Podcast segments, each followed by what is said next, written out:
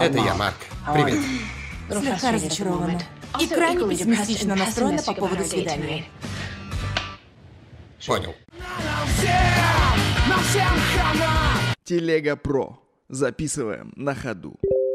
Ну, ты знаешь, что когда ты мне рекомендуешь всякие комедии, я отношусь к этому очень настороженно. Когда я слышу про комедию, моя рука тянется к пистолету. Потому что в основном это почему-то тупые американские фильмы про тупых американских школьников и тупых американских подростков, тупых американских мужиков и баб. Но сейчас совсем про другое кино, другого сорта. Фильм 2009 года «Изобретение лжи».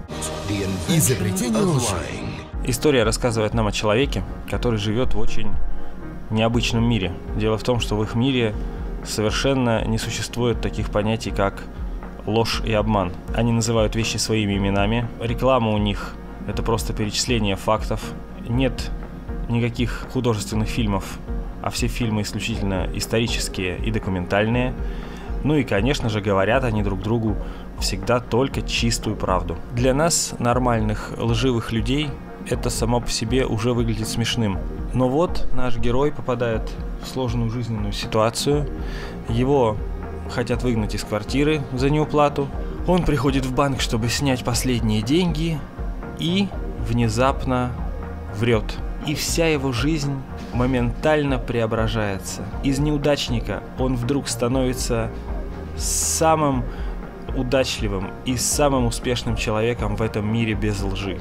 Ну и, конечно, солгав один раз, он уже не может остановиться и по полной использует все преимущества, которые дает ему ложь в мире людей, которые говорят только правду. Надо сказать, что он оказывается, в общем-то, неплохим человеком и во многом использует ложь во благо.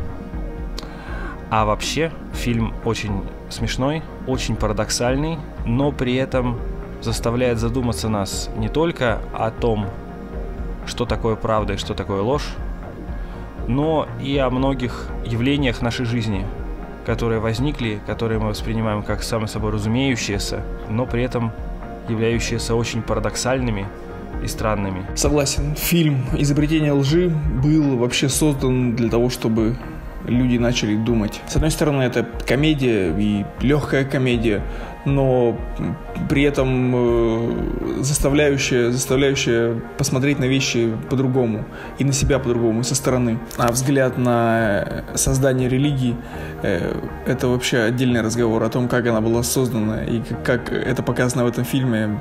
Это, конечно, очень смешно и так ходит по грани с оскорблением чувств верующих. Да, там умные шутки, да, там нет шуток ниже пояса и все очень тонко и умно. Ну, зрителям он как-то, видимо, не сильно зашел, судя, судя по сборам, по рейтингам. Вот. Видимо, все хотят туалетного юмора, никто не хочет думать.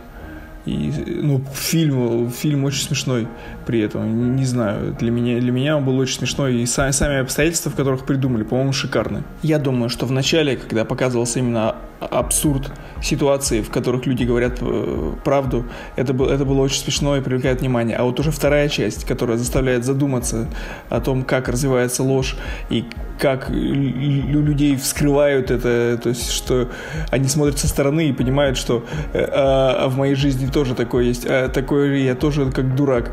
Вот. И это уже не нравится людям. Люди не хотят слышать про себя гадости, даже если они завуалированы. Ну и подытожив, могу сказать, что бодрое музыкальное сопровождение, прекрасный актерский состав, идея и смысл, ну, крутые, потому что без лжи не обойтись, и мы прекрасно понимаем, что жить в мире, где все говорят правду, ну, это чересчур, все хорошо в меру.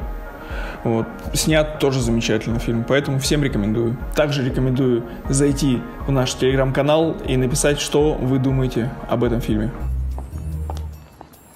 Не смотри на меня, ты мне не нравишься. Эй, послушай. Оставь меня, ничем не удивишь. Наступит конец света, если мы не переспим. Мы успеем доехать до мотеля или, может, сделаем это здесь?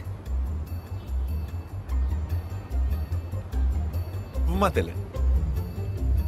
Дешевый мотель для перепихона с незнакомыми людьми. Помоги мне снять платье. Погоди, погоди, постой. Давай хоть познакомимся. Ты что, нам нужен секс?